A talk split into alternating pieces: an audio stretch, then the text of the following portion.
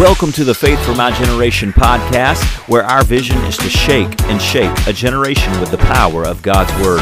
We're on one mission to raise up a generation of powerful believers through the relevant teaching of God's Word. I'm so thankful that you're here today. I'm your host, AJ. Let's get into the episode. Good morning. This is your wake up call. Wake up call 014. Despise not. Hey, I'm I'm going through a theme here. If you haven't catched it by now, if you've missed the past two wake up calls, make sure you go back and listen to them. Uh, they're on the podcast channel, or if you're watching my video, they're on the Instagram, Facebook. Make sure you go check them out. TikTok.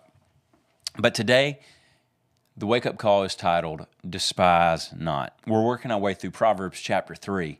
Powerful. Uh, chapter in the book of the Bible. I always say powerful. I'm gonna have to find. I really am gonna have to find a synonym to the word powerful because if you've been consistently listening to the podcast to these videos, I use that word pretty religiously. So we'll have to. Uh, hey, how about this? If you know a good synonym for the word powerful, comment. Put it in the comment section. Maybe I'll learn a few new words this week. this week's wake up call: despise not. Proverbs chapter three, verse eleven and twelve. Let me read this to you. It says, My son, do not despise the chastening of the Lord, nor detest his correction. For whom the Lord loves, he corrects, just as a father, the son in whom he delights. I want to talk about chastening, and maybe that word's a little foreign. We don't use that a whole lot, but basically discipline. And it's in the context of a father and son. You know, the book of Proverbs is written, uh, it starts out, you know, hey, I'm writing this to my son. Uh, I want you to, it's written from a father's perspective to a child so that they can know the wisdom of God and so that they can grow up in the fear and the admonition of the Lord. In fact, we get that passage that we see lots of times in nurseries, preschools, that we, when we do baby dedications, um, you know, teach your children the, the ways of the Lord so that when they grow up, that when they're old, they'll not depart from the things of God. Uh, Proverbs 22, 6. And throughout the book of Proverbs is the wisdom of God. It's not just good sayings. It's just not. It's not just practical.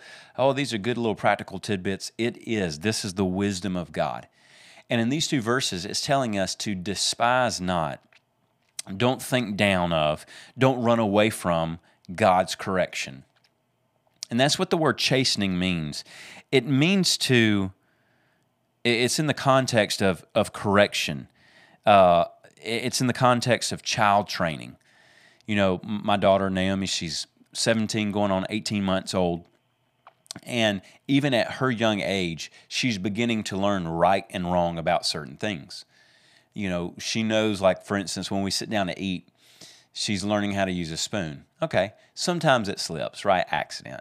But then there's sometimes she chunks the spoon and she just throws that thing. And it's got yogurt or refried beans or whatever she's eating, and it just food's flying everywhere. And she did it on purpose. Well, okay, there needs to be some correction there. good little pop, you know. Don't get on here and tell me about how I shouldn't spank children. You know, I don't. I don't need that. The, the, the Bible plainly tells us to correct children. And look, a little, just a little pop there, a little sting and she quickly changes. It's amazing. She just that correction, that corrective force, that that little bit of of uh, you know correction and discipline there changes her habits because she doesn't want that happening again. Again, well, it's the it's the very same essence here. Do not despise the chastening of the Lord. Do not detest His correction. You shouldn't want to run from the repu- reproof or rebuke or correction or instruction of the Lord. God is a loving father and he corrects his children. That's what a good father does. If a child is doing something wrong, it is the responsibility of a parent to correct them. And we have the greatest father there is, God the Father. He is perfect in all his ways. And if there is a time in my life or your life where we get off his truth, his wisdom, if we go if we go from what is correct and righteous to what is sinful and wrong, we should desire the Lord to quickly correct us. By convicting us in our spirit, the Holy Spirit will convict us. You know this isn't right.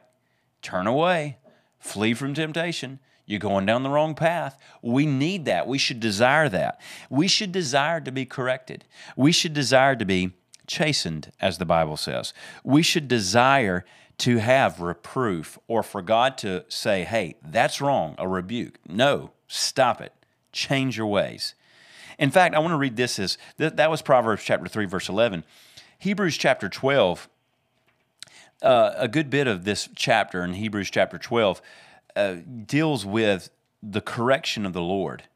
Hebrews 12, and look at this, verse 5. It says this And you have forgotten, some of you have forgotten the exhortation which speaks to you as to sons. Now, notice this. What you're about to hear is what a father says to a son. You know, we want God. We want to know God as our Father. We want to be a child of God. But the very nature of being a child implies that I am subject to His correction, I'm subject to His discipline. It's part of the relationship I have with Him so that I can mature and grow in the things of God. Now, notice, and you have forgotten the exhortation which speaks to you as to sons. My son, do not despise the chastening of the Lord, nor be discouraged when you are rebuked by him. And whom the Lord loves, he chastens, and he scourges every son whom he receives. Do not be discouraged when you are rebuked by the Lord. The Lord will not correct you. You know, He's not going to grind you in the powder. He's a loving Father. He's not just waiting to hurt and harm you. He's not waiting just to zap you from heaven with holy lightning bolts. No, He's a loving and kind Father, and He will correct. He corrects through His Word, He corrects by the Holy Spirit. And I need to say this, I want to make this point. In religion, some people have said, well, I guess God's just trying to teach me something through sickness. God is not the author of sickness. That is what religion says that God uses sickness to correct. God doesn't do that. God's not the author of sickness. It actually would go against the entire ministry of Christ. There is no one that came to Christ when he was on the earth in need of physical bodily healing that Jesus said, You know what? I would love to heal you, but the Lord's just teaching you something right now. He didn't do it. Every time someone came to him to be healed, he healed them.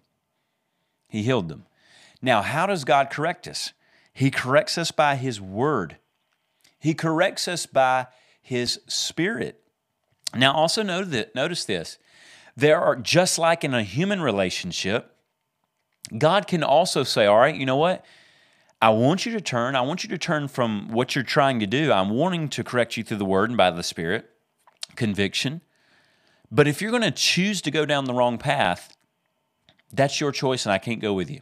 I'm not going to go with you into sin. I could go on a whole nother tan, a whole nother rant here. uh, but you know, I've heard heard people say that uh, take take biblical grace and distort it as if God's going to go with you right into your sin. But look, if you make a choice and you know right from wrong by the Word of God, by the Holy Spirit, and His laws written on the tablet of our hearts, and we're convicted, and you choose to do the wrong, then the consequences that take place is not God divinely, you know, ah, correcting you, slapping you around. It's that, that we live in a fallen world that is dead in sin. And the wages of sin is death. The work, the paycheck for the work of sin is death.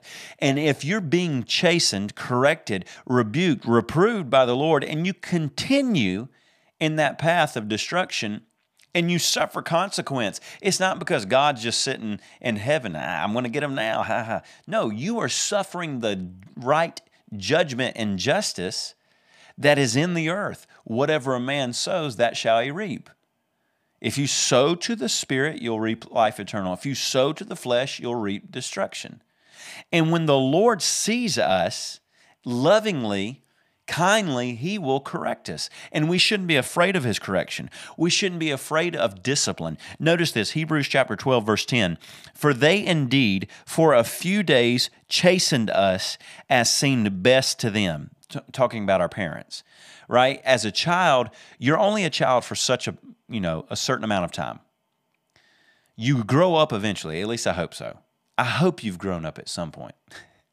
but as a child, you grow up, and to a certain, there's a, only a certain amount of time that your parents have to teach you, to train you, and to discipline you. And he's saying, for a certain amount of time they're chasing, but he for our profit that we may be partakers of his holiness. Now, no chastening, no discipline seems to be joyful for the present, but nevertheless, afterward, but painful. Nevertheless, afterward, it yields the peaceable fruit of righteousness to those who have been trained by it. In other words, right in the midst of correction, you may not like it. But understand that even though you're being corrected, you're being disciplined, that it's going to produce a harvest of righteousness. It's going to produce peace. And it will make you a partaker of holiness. You know, Jesus talked about this in John 15, saying that He's the true vine and we are the branches. And it says this Every branch that bears fruit, my Father prunes it so that it can bear more fruit. You know, I got shrubs around my house just the other day. I was working out in the yard. And uh, as I'm trimming, trimming the shrubs, what do I realize? It's just going to cause more growth, right? Uh, you know, I remember talking to a young man about shaving, Blake, and you, I know you watch and listen to a lot of this as well. Blake's learning how to shave or wants to learn how to shave. And I told him, I said, look here, when you start shaving, you're never going to be able to quit it's going to make it grow even faster and thicker and darker. You're shaving your face. Uh, and that, that's what takes place uh, that Jesus is talking about him as the true vine. Even the branches that produce fruit, I'm going to prune them. I'm going to clip back anything that's not producing fruit so that you can not just bear some fruit, but even more fruit. And that's what we want. I want to be corrected. If I'm going down the wrong path, Lord, quickly, quickly correct me. If I'm playing around with sin, Lord, quickly convict. I don't want to get caught. I don't want to be deceived. I want to be quickly corrected. I want to be quickly disciplined. I want to catch it right then, Lord. And that's his desire. And again, it's not he's not doing it out of hate. He's not doing it out of hurt. He's not hurting and harming you. It's like he said to the children of Israel when they were in Babylonian captivity. Jeremiah 29 11. For I know the plans I have for you. They're plans, to, they're plans of good and to prosper you. When did God say that through the prophet Jeremiah? While they're in Babylonian captivity. Why were they in Babylonian captivity? Because they transgressed the law of God. Not because God wanted them there, God didn't want them in captivity, but they chose to go against the wisdom of God, the law of God, and they went their own way. And so now they're being corrected. Now they're being chastened. Now they're being disciplined. And all along, God says, I have good plans for you. I have plans to prosper you. But I can't prosper you. I can't give you this goodness that I want to give you while you're just living in sin. We got to get that sin out of you. And that's what takes place in our lives when God corrects us. It's so that we can be partakers, part of, living in His holiness. Hey, I'm so thankful that you listened today. Make sure you join me every Monday for a brand new wake up call and every Thursday for a teaching episode on the podcast channel, Faith for My Generation. If you're listening on the podcast, leave me a five star review. I'd really appreciate it. If you're watching on Facebook, Instagram, TikTok, hey, let me know in the comment section uh, something that you took away from today's wake up call. I'll see you next time. And remember, we are the faithful. Thanks so much for joining me for this episode of the Faith for My Generation podcast. Remember, every Monday I've got a brand new wake up call for you and every Thursday, I've got a brand new episode right here on Faith for My Generation podcast. And remember, we are the faithful.